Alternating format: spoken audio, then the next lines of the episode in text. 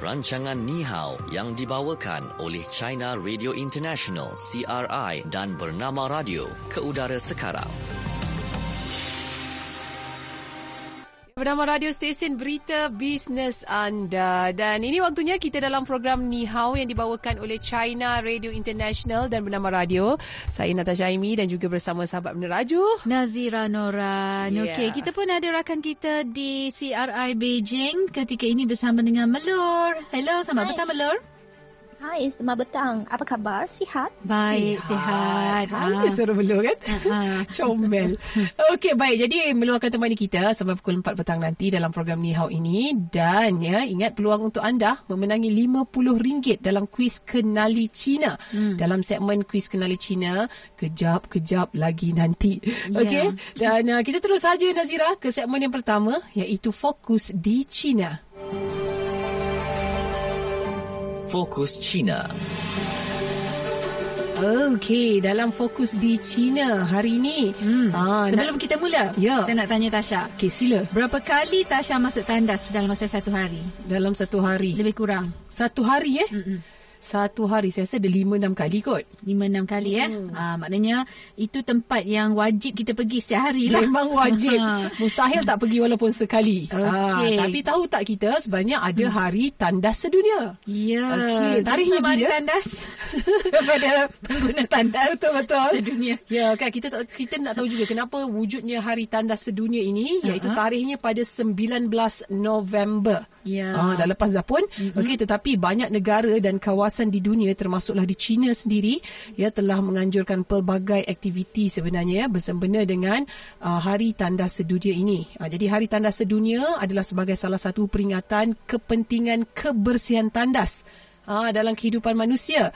Di samping itu juga bertujuan untuk meningkatkan kesedaran kepentingan menyelenggara tandas supaya ia berada dalam keadaan baik. Betul tu. Tasha tahu tak, tandas yang terbaik yang pernah saya pergi, yang saya rasa macam nak tidur dalam tandas tu. Oh, tu bersih sangat. Tandas kat mana? Kat mana? Harrods. Wow.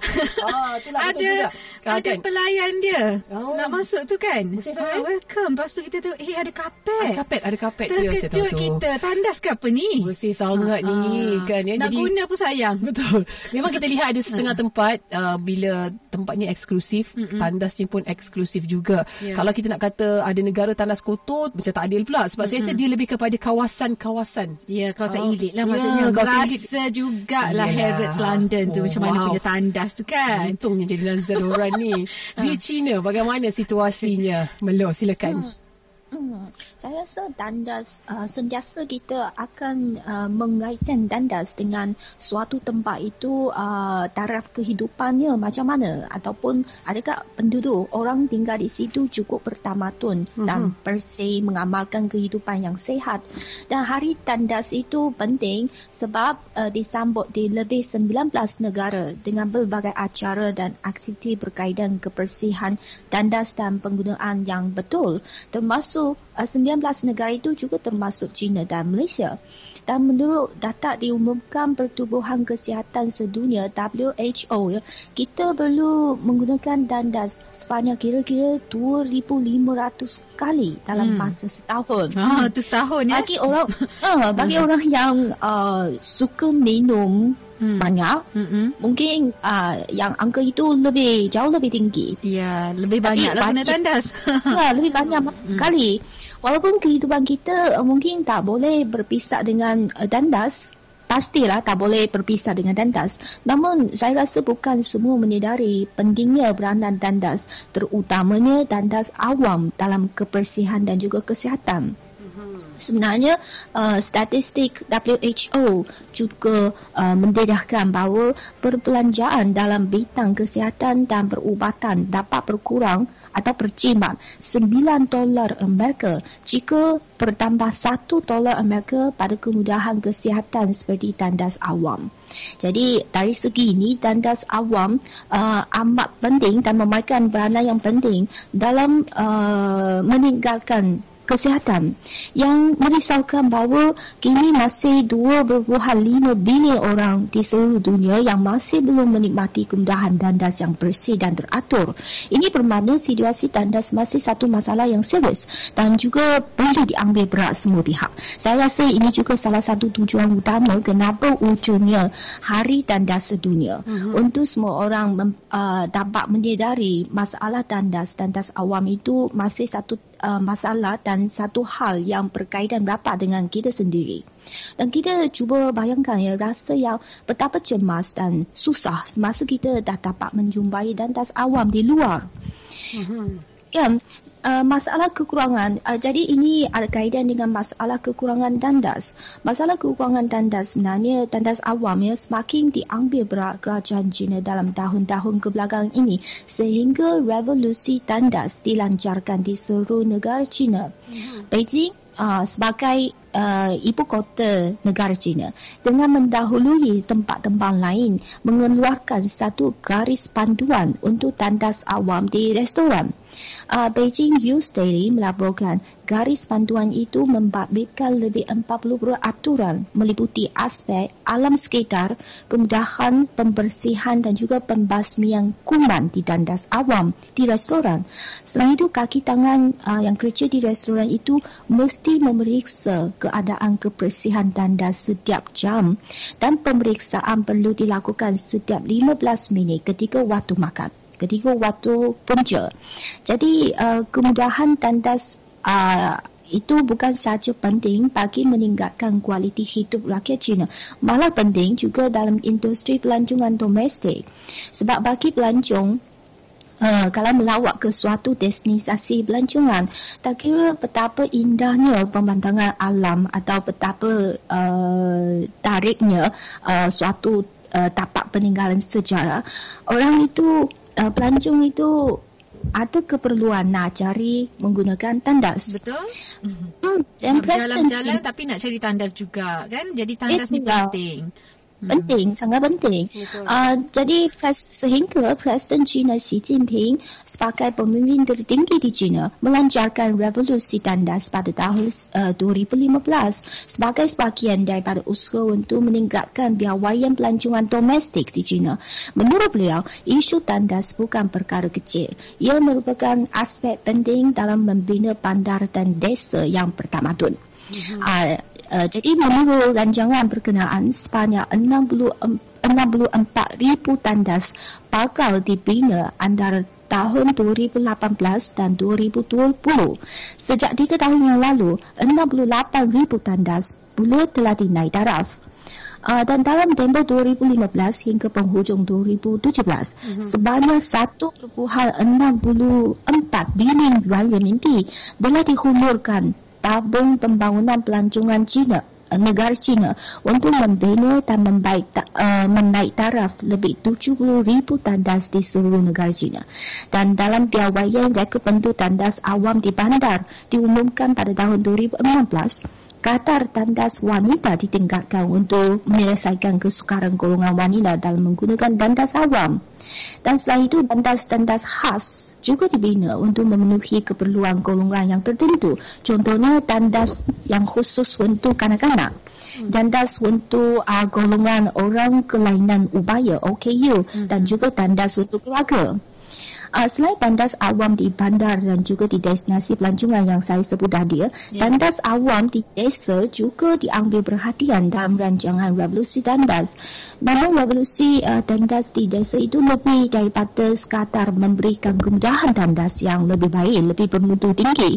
Ia juga mengenai mewujudkan atau mendidik penduduk kampung dan juga desa yang lebih bertamadun supaya rakyat di situ memperbaiki etika dan juga tabiat menggunakan tandas. Ini juga agak penting sebab walaupun sudah ada tandas yang beberapa bintang macam Kak Nazira sebut tadi, tapi kita orang yang sebagai orang yang menggunakan tandas itu juga perlu ada kesedaran ataupun ada pandai menjaga kebersihan tandas tersebut. Betul, supaya tandas itu boleh digunakan dengan lebih lama dan boleh menyediakan perkhidmatan yang lebih bermutu kepada kebanyakan orang. Ya, kita masuk, kita tengok tandas tu bersih, kita nak keluar pun bersih. Perasaan kita pun sama, kita suka dengan tandas tu, kan?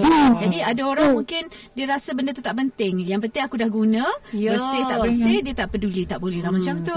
Kalau tandas awam ni adalah tanggungjawab bersama, kan ya? Tak boleh kita macam minta yang penjaga tandas saja kan, untuk jaga tandas itu sebab kan kita nak guna sama-sama. Kita nak kata apa, biar pencuci tu tolong cuci, mana boleh tak macam sesuai tu, kan. Kesian, bayangkan pencuci tu ada beberapa orang saja yang menggunakan tu, punyalah ramai. Jadi dia adalah tanggungjawab bersama. Benda-benda yang basic tu kalau boleh kita dah jaga siap-siap lah, kan. Yang saya seronoknya sekarang ni bukan ada tandas OKU saja tau, tapi ada tandas keluarga yang tertumpu kepada kanak-kanak. Jadi tandas tu kecil je. Untuk mereka yang bersaiz kecil tu, duduklah di mangkuk kecil. Janganlah duduk di mangkuk mangkuk besar tu, takut jerlus, takut terjerlus, kecil sangat terjatuh, takut tersalah duduk pula anak-anak kita, kan. Okey, kalau kita nak kongsikan situasinya di Malaysia, kan. Sambutan Hari Tandas Sedunia di Malaysia, kan, Melor. Peringkat Kebangsaan 2019 juga disambut ya pada tarikh yang berbeza daripada Hari Tandas Sedunia sebenarnya. Kita ada Hari Tandas Sedunia Peringkat Kebangsaan 2019 dan berbeza dengan Hari Tandas Sedunia. Dan sambutan Hari Tandas Sedunia Peringkat Kebangsaan 2019 telah pun disambut pada awal tahun, ya, iaitu pada 26 Januari 2019 yang lalu. Januari lagi dah sambut di Stadium Indra Mulia di Ipoh, Perak kalau untuk tahun ini. Tema dia Tandas Bersih Komuniti Sihat, dan ianya telah berlangsung selama 3 hari bermula pada 24 hingga 26 Januari 2019 dan dianggarkan lebih 4,000 orang peserta yang terdiri daripada pegawai-pegawai teknikal PBT, ada agensi kerajaan, ada pelajar-pelajar sekolah, sekolah menengah dan rendah, ada pemilik restoran, pengusaha stesen minyak, pihak swasta dan NGO dari seluruh daerah kinta yang terlibat dalam sambutan tandas sedunia itu. Dan sepanjang 3 hari itu, ada banyaklah aktiviti dan juga program menarik yang telah disusun seperti penganjuran persidangan kesihatan persekitaran, ada pameran, ada exploris game, ya, lawatan ke model tandas bersih dan permainan interaktif. Selain itu, ia juga turut diadakan sekali pelancaran aplikasi MyWC. Tahu tak, MyWC ni adalah aplikasi yang dibangunkan dengan tujuan untuk memudahkan orang ramai ni mendapatkan maklumat carian tandas awam, ya, berdasarkan star rating, ya, berbayar atau percuma, kemudahan-kemudahan yang tersedia seperti tandas OKU, bilik tukar lampin bayi dan banyak lagi. Macam kalau saya pun berjalan kat mana-mana satu-satu tempat, saya dah boleh set dah. Kalau nak stesen minyak, nak pergi tandas stesen minyak yang bersih, saya dah tahu dah stesen minyak mana. Macam tu. Dia ada jenis-jenis stesen minyak juga. Jadi, kalau lah stesen minyak, pengusaha stesen minyak dengar sekarang ni, jadi kena upgrade lah penyediaan tandas tu. Kalau nak pergi solat contoh, kat mana? Tempat yang disediakan yang ada selesaan, kan.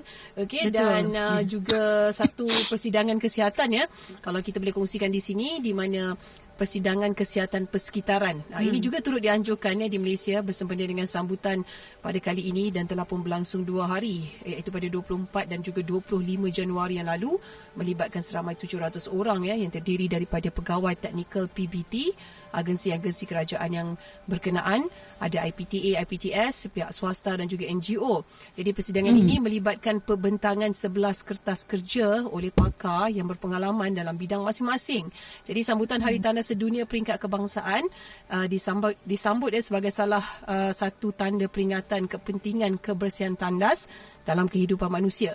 Jadi di samping menanam semangat cintakan tandas, sambutan ini juga bertujuan untuk meningkatkan kesedaran kepentingan menyelenggara tandas supaya sentiasa berada dalam keadaan baik. Mesti kena cintakan tandas tu, penting. Okey, baik. Jangan itu cintakan abang je, cintakan tandas juga.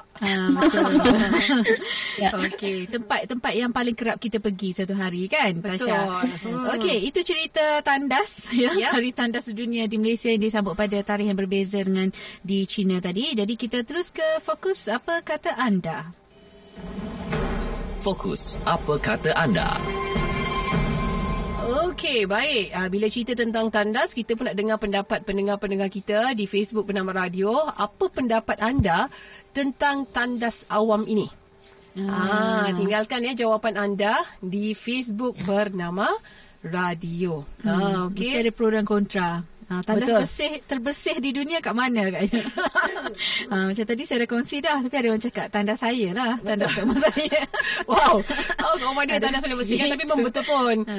Orang kata kalau nak tahu orang tu bersih ataupun tak bersih, tengok tandas rumah dia. Yalah, orang kata melur tak kalau orang tak tahulah orang kat tempat lain tu, tapi biasa orang Melayu kalau dia nak cari menantu kan, dia kena masuk tandas, dia kena tengok. Kalau tandas tu maknanya rumah dia, satu rumah tu seorang pembersih. Betul. Kalaulah rumah dia nampak bersih kat luar, cantik kan, dihiasi dengan macam-macam lah, tapi bila masuk tandas, tandasnya teruk, maknanya orang tu sebenarnya mungkin tak seperti di luar tu. Macam tu. Macam luar kodoh-kodoh nampak cantik dan sebagainya, kemas kan. Lah kan. Tapi masuk tandas, terus rasa macam dia tak sama seperti di luar. Saya rasa ini pun satu tanda orang di rumah itu rajin tak. Betul. Kalau orang yang rajin maknanya sentiasa ada selalu menjaga dandasnya dengan sangat bersih. Betul. Kalau orang malas mungkin hanya tahu yang luarannya yang boleh ditengok orang luar. Macam mana kalau dandas di dalam itu akan diabaikan. Ini maknanya orang itu tak cukup rajin ya. Betul. Ada orang mungkin seminggu sekali basuh tandas kan. Ada orang mungkin setiap hari dia basuh tandas kan, ada orang sebulan sekali ataupun tempah katanya, tempah pencuci luar untuk datang, ada juga sekali pun ada. Sebab kadang-kadang kan kita kekalkan masa kan zaman sekarang ni, penat semua kerja kan. Betul. Okay. Sahabat kita cakap bahawa pendapat kan, dia kata macam ni, Azman Adnan, setiap kali saya guna tandas awam terutamanya di RNR highway, mesti ada rasa geli-geleman lah katanya, sebabkan hos bidet itu berselerak di lantai. Bukan susah pun nak sangkut balik pada pemegang. Kalau anda geli nak pegang hos tu ya, atau lantai tandas tu, orang lain pun geli juga. Jadi bertimah rasa. Itu pun satu perkara juga. Tapi bayangkan kita ni kadang-kadang nak letak balik, tempat sangkut tu pun dah tak ada. Betul kan ya, tempat penyembur air tu tadi. Kan ya, Johan kata tak faham kenapa tandas awam ada yang basah lencun sampai ke dinding, mencecah siling. Amboi. Ini macam basuh bila air je. Kadang-kadang mungkin kadang-kadang buka tu terkejut. Terkejut sebab tu sekarang ni kalau nak buka air paip dia kena buka slow-slow tau. Betul. Takut terkejut sebab habis basah. Sebab air tu kuat kadang-kadang tapi saya rasa dia buka air. Dia kadang-kadang dia macam buka sikit je. Terkejut juga. Pressure dia kuat. Terkejut air tu kuat jadi macam ular terus. Selai pun basah ulang kena baju. Itulah tu yang Johan kata, tahu tak basah-basah ni kotor, kuman senang membiak, sepatutnya kena kering katanya. Kata Fariza pernah singgah di Petron Pekan Pahang guna tandas, bukan je bersih tapi cantik berias, boleh jadi contoh untuk tempat lain. Sesi minyak ni sebenarnya banyak dan ada yang betul-betul sediakan pencuci tandas, ada tu kadang-kadang tu memang kita tengok pun macam tak sanggup lah kan, dah lah nak beratur panjang. Lepas tu bila turn kita nak guna, Masya Allah. Nak cakap. Tapi itu kata Fariza. Ada juga yang kata, saya lagi sanggup masuk tandas awam yang berbayar sebab saya tahu kat situ memang ada pencuci khas untuk mereka menggunakannya. Sebab kalau percuma ni, paling tidak RNR. RNR biasanya bersih sebab banyak sangat tandas. Ada lebih 20 tandas dalam satu masa kan. Okey. Kan. Lagi raya. Musim raya beratur ya. Betul tu kan ya. Dan juga Farhana dia kata memanglah kalau tandas berbayar ni jaminan untuk tandas tu bersih lebih tinggi kalau nak dibandingkan dengan tandas percuma. Ya. Kata Aina, saya kalau berjalan saya kurang minum air kosong sebab saya tahu saya tak nak cari tandas. Saya takut terkena tandas yang tak bersih.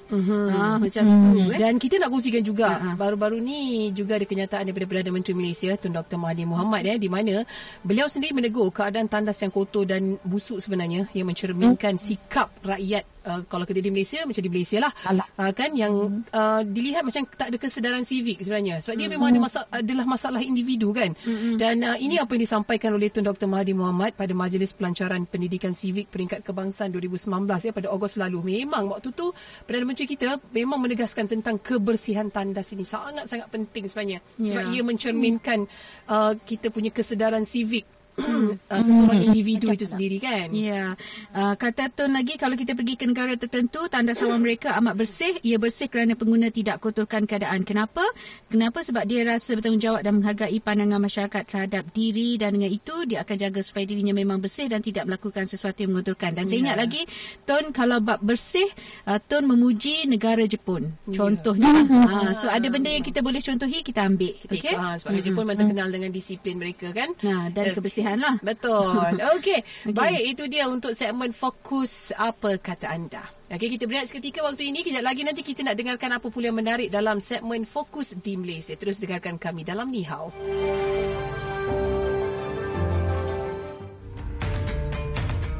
Anda kaki melancong, suka melawat ke tempat-tempat menarik serata dunia? Pastilah momen-momen indah sepanjang perjalanan wajib anda abadikan sebagai kenang-kenangan. Jom sertai pertandingan video pendek anjuran Pusat Kebudayaan Cina (CCC) di Kuala Lumpur dan anda berpeluang memenangi hadiah wang tunai RM5,000 dan tiket penerbangan ulang-alik ke China dengan tema China Beyond Your Imagination. Mari rebut peluang ini dengan menghantar video kreatif anda. Durasi bagi setiap penyertaan adalah di antara 1 minit hingga 5 minit dan setiap penyertaan mestilah menepati tema dengan membawa mesej perkongsian pengalaman yang terindah dan terbaik semasa berada di China. Muat naik video pendek anda di Facebook beserta hashtag China Beyond Your Imagination, hashtag CCCKL Video Contest 2019 dan hashtag Visit China. Selain itu, hantar penyertaan lengkap di laman Facebook China Cultural Centre di Kuala Lumpur. Tarikh tutup penyertaan pada 9 Januari 2020. Jadi tunggu apa lagi? Sertailah sekarang. Bersama dengan Profesor Dr. Murali Rahman, pengarah Fakulti Perniagaan Universiti Multimedia atau MMU. Ketakutan hanya akan wujud bagi yang tak bersedialah. So yang kita perlu mengorak langkah strategik untuk menghadapi 4.0 industri revolusi or 4th IR. Dengan menjadi lebih relevan. We must remain relevant lah orang kata. Kita perlu menjadi relevan dan memang kita tak boleh nafikan yang upskilling dan reskilling diperlukan. Sebagai saya sendiri pun profesor sendiri di universiti, apa yang menghalang sebuah robot untuk menjadi seorang profesor yang lebih berpengetahuan untuk bercerita dengan budak-budak universiti kita memang satu cabaran masa depan. So dalam konteks tersebut, saya sendiri kena remain relevant dengan perubahan. Dengarkan program Revolusi Industri 4.0 bersama-sama Raifah Zulkifli setiap Selasa pukul 10.05 pagi di Bernama Radio, stesen berita bisnes anda. Sektor agromakanan adalah sumber tenaga kepada penduduk negara ini. Dianggarkan lebih 500,000 orang terbabit dalam sektor ini, termasuklah petani, nelayan, penternak dan pemberi perkhidmatan. Inovasi serta penggunaan teknologi moden penting dalam sektor pertanian bagi membolehkan industri berkenaan terus dipergiat sekaligus mampu melahirkan petani berwawasan dan berpendapatan tinggi. Pemikiran lebih kritis, konstruktif dan di luar kotak harus diterapkan untuk menjadi lebih berdaya saing. Dengarkan kupasannya bersama-sama panel pelopor industri agro dalam program Di Tanah Ini setiap hari Khamis 12.30 tengah hari hanya di Bernama Radio, stesen berita bisnes anda. Saya Hani Hamid, penerbit program. Kapsul program malam ini. 400,000 orang daripada 1.6 juta pejabat awam ini ada stres and ada yang mengambil kad sekretari berdasarkan indeks kesejahteraan psikologi yang diletakkan. So kita kena faham dulu pengukuran dia. So dia menggunakan indeks kesejahteraan psikologi ni ada 5 komponen lah. Komponen pertama, dia akan melihat kepada perasaan positif. Ada tak pekerja itu mempunyai perasaan yang positif? So perasaan positif macam mana? Ceria, suka, senang hati, rasa nak pergi kerja setiap hari. Kemudian indeks yang kedua, dia tengok perasaan negatif. Mana yang lebih tinggi? Adakah perasaan positif atau perasaan negatif? Negatif ni banyaklah. Mood tak stabil, cepat sensitif, cepat marah, pilihan kerja lain akan lari. Jadi perasaan dia macam tak happy, tak puas lagi bercuti, tak puas lagi.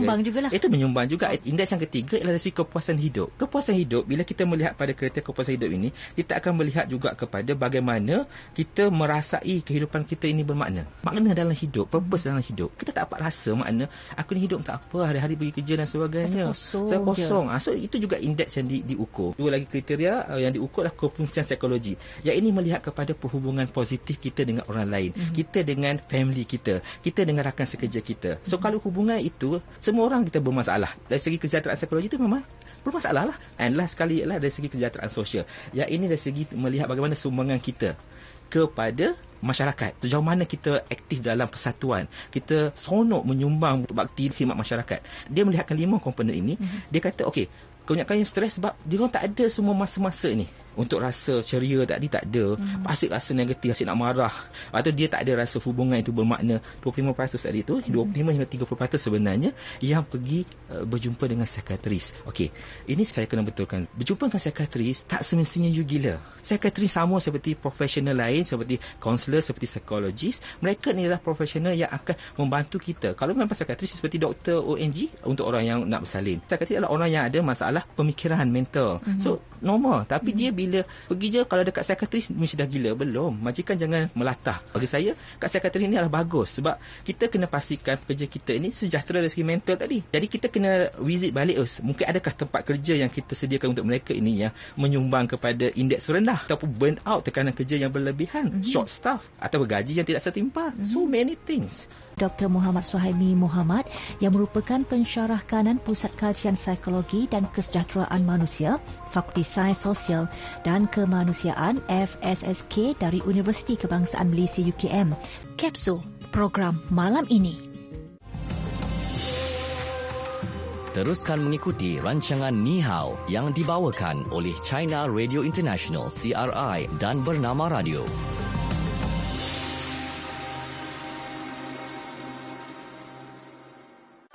Ya, Bernama Radio, stesen berita bisnes anda. Kita kembali semula dalam program Ni Hao pada waktu ini dan kita terus sahaja ke segmen seterusnya iaitu Fokus di Malaysia. Okey. Fokus Malaysia. Baik. Okey, Fokus di Malaysia ni kita nak kongsikan hari ini di mana semalam ya kerajaan telah melancarkan deklarasi keluarga Malaysia DKM yang menggariskan dasar dan prinsip yang terkandung dalam dasar keluarga negara DKN ya selaras dengan matlamat wawasan kemakmuran bersama WKB 2030. Jadi deklarasi tersebut dilancarkan oleh Timbalan Perdana Menteri Datuk Seri Dr. Wan Azizah Wan Ismail yang juga merupakan Menteri Pembangunan Wanita, Keluarga dan Masyarakat. DKM ini akan menjadi sebahagian daripada agenda nasional bagi memastikan semua pihak meletakkan keluarga sebagai keutamaan ya dalam segala perancangan dan juga tindakan.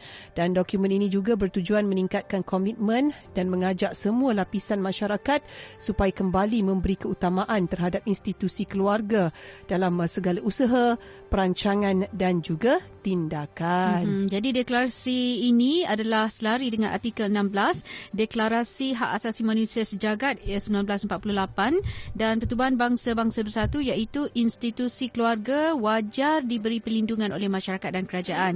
Jadi DKM ini mengandungi 6 prinsip teras, iaitu pertama, memartabatkan institusi keluarga yang terdiri daripada kepelbagaian generasi sebagai asas pembentukan negara yang sejahtera. Prinsip kedua, memperkukuh peranan keluarga dalam pembentukan nilai murni sebagai asas perpaduan masyarakat. Prinsip ketiga pula, memperkasa penglibatan masyarakat dalam pengukuhan sistem sokongan keluarga sejahtera. Prinsip keempat, menekankan kepentingan melindungi hak dan keselamatan keluarga dalam segenap lapisan masyarakat. Prinsip kelima pula, mendukung segala inisiatif dan menggembleng segala sumber untuk meningkatkan pengukuhan institusi perkahwinan dan keluarga. Dan prinsip keenam pula, menyokong usaha memanfaatkan penggunaan teknologi secara bijaksana bagi meningkatkan kualiti kehidupan dan juga kesejahteraan keluarga. Jadi pelancaran deklarasi ini adalah usaha bagi memastikan institusi keluarga ini diperkukuhkan selari dengan hasrat supaya kemakmuran ekonomi dan sosial ini dapat dinikmati oleh setiap ahli di dalam keluarga. Ya, jadi bagi menggalakkan pembabitan semua pihak ya dalam menjayakan DKM ini, kerajaan melalui Lembaga Penduduk dan Pembangunan Keluarga Negara LPPKN turut membangunkan Direktori Perkhidmatan Keluarga dalam talian, di mana direktori ini berfungsi sebagai pusat sehenti yang menyediakan maklumat dan panduan berkaitan khidmat sokongan berkaitan keluarga. Jadi hampir 100 agensi kerajaan dan badan bukan kerajaan NGO, penyedia perkhidmatan seperti konsultasi perkahwinan dan perceraian, pengurusan warga emas pun ada, konsep keibubapaan, pengurusan kewangan keluarga, kaunseling dan terapi juga boleh didapati melalui platform ini. Itu dia, bila cerita tentang keluarga ni banyaklah perkara-perkara yang perlu dititik beratkan, kan? Betul tu. Okey, baik, itu dia untuk fokus di Malaysia.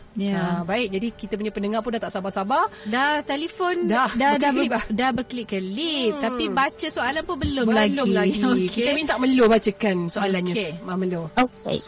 Soalan, apakah kempen dilancarkan di China sejak tahun 2015 yang melibatkan tandas demi ketamadunan masyarakat? Okey, jadi apakah kempen dilancarkan di China sejak 2015 yang melibatkan tandas demi ketamadunan masyarakat? 03-2692-7939, beri jawapan anda. Kalau dapat beri jawapan yang betul, anda akan menerima wang tunai RM50. Okey. Baik, kita tengok siapa yang kena. Okey, pastikan jawapan anda betul. Kalau kata pemanggil pertama tidak berjaya jawab, tak apa, kita akan cuba pemanggil kedua. Kalau tak boleh juga, pemanggil ketiga. Kalau tak ada pemanggil ketiga, tak boleh jawab juga, esok kita bawa duit tu. Okey, baik. Jadi kita dah ada pemanggil di talian. Siapakah di sana? Azmi, Nazira, Natasha. Siapa tu? Azmi. Okey. Tak apa dengar pula. Baik, Cik Azmi. Baik, apa jawapannya Cik Azmi? Soalan ni pun saya tak tahu. Tak tahu soalan ni. Terus telefon dulu. Saya terus dapat. Okey. Silakan. Melor, bagi soalannya. Okey, apakah kempen dilancarkan di China sejak tahun 2015 yang melibatkan tandas demi ketamadunan masyarakat? Nama kempen tu. Saya kena ingat balik. Revolusi tandas ke, tak silap saya. Okey, bagaimana Melor? Betul. Revolusi tandas.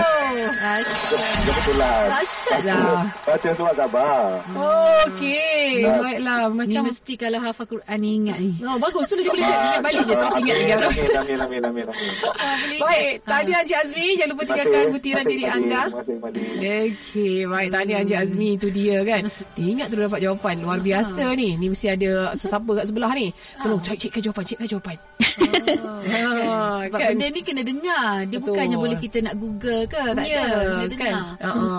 Okey, jadi tahniah untuk Encik Azmi untuk hari ni. Yang tak berkesempatan nak telefon, nak memasuki talian tu, tak apa, esok masih ada lagi. Okey, RM50 untuk anda.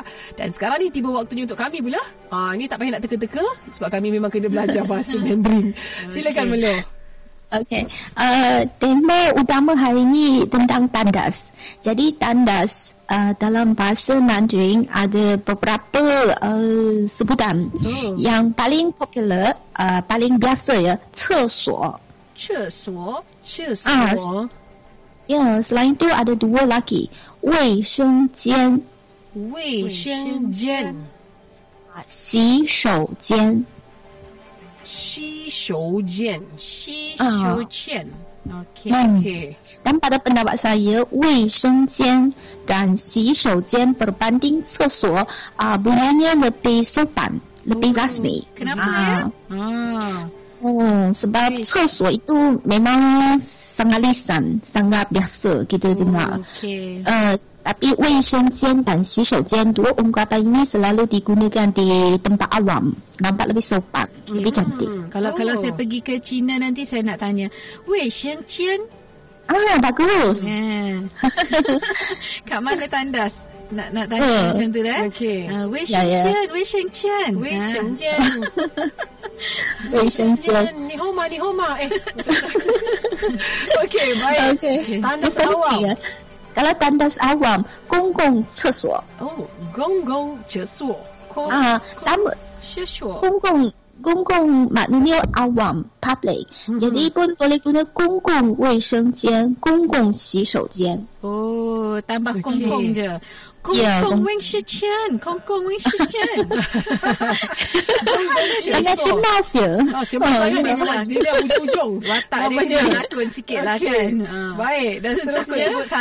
Seterusnya, tabung pembangunan pelancongan negara. 国家旅游发展基金 国家旅游发展基金 旅游 dia LU tu memang bunyi dia lain sikit. 旅游 国家旅游发展基金 国家旅游发展基金 Okey, boleh terima. Okey, mari kita mulakan. Okey, saya dulu ya. Yang pertama tandas ada tiga jenis sebutan. Cesuo. Betul. Okey, yang kedua, wei sheng jian. Betul. Yang ketiga, she shou jian. Betul. Okey. Kedua tandas awam pula, gong-gong cesuo. Gong-gong cesuo.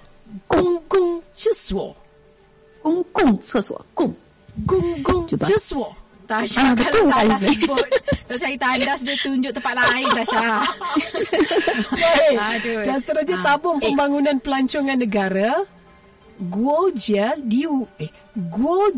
Liu Fajan Jinjin. Bagus sekali ni. Bagus betul. Baik. Okey, sana Nazira Noran lah. Okey, nak pergi tandas ni. Cesuo.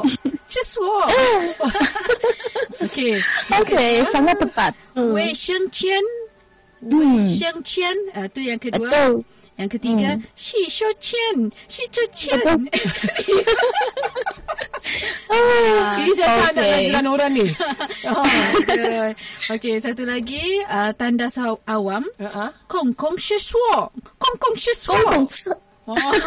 Ya, okey. Bagus. Bagusnya. Okey, tabung pembangunan pelancongan negara. Kuocha Liu Yo Fachan Chichin. Liu Yo Fachan Chichin. Betul. Kuocha Liu Yo Fachan Chichin. Agus. Saya dah tahu dia sebut cicin ke cincin. Okey, baik. Itu dia dalam segmen Belajar Bahasa Mandarin. Terima kasih Melor kerana bersama-sama dengan kami pada hari ini. Okey, dan mewakili penerbit Nihao kita ada Hezi Rahil. Tahniah pada Encik Azmi yang menang dalam kuis Kenali Cina hari ini. Esok akan ada lagi peluang untuk anda memenangi RM50. Ya. Okey, Nazira, kita perlu berakhir di sini. Ya, dan saya pun nak pergi ke Wei Sheng Chen. Okey, saya pun sama. Jom. Kita perempuan memang selalu macam itulah. Habis bertugas cari tandas. Okey, apa pun jangan lupa untuk terus ikuti kami di podcast Bernama Radio di aplikasi Spotify. Ikuti kami juga di laman media sosial Twitter, Instagram dan juga Facebook. Kata caranya adalah Bernama Radio. Kita jumpa lagi. Bye-bye Melor. Bye-bye.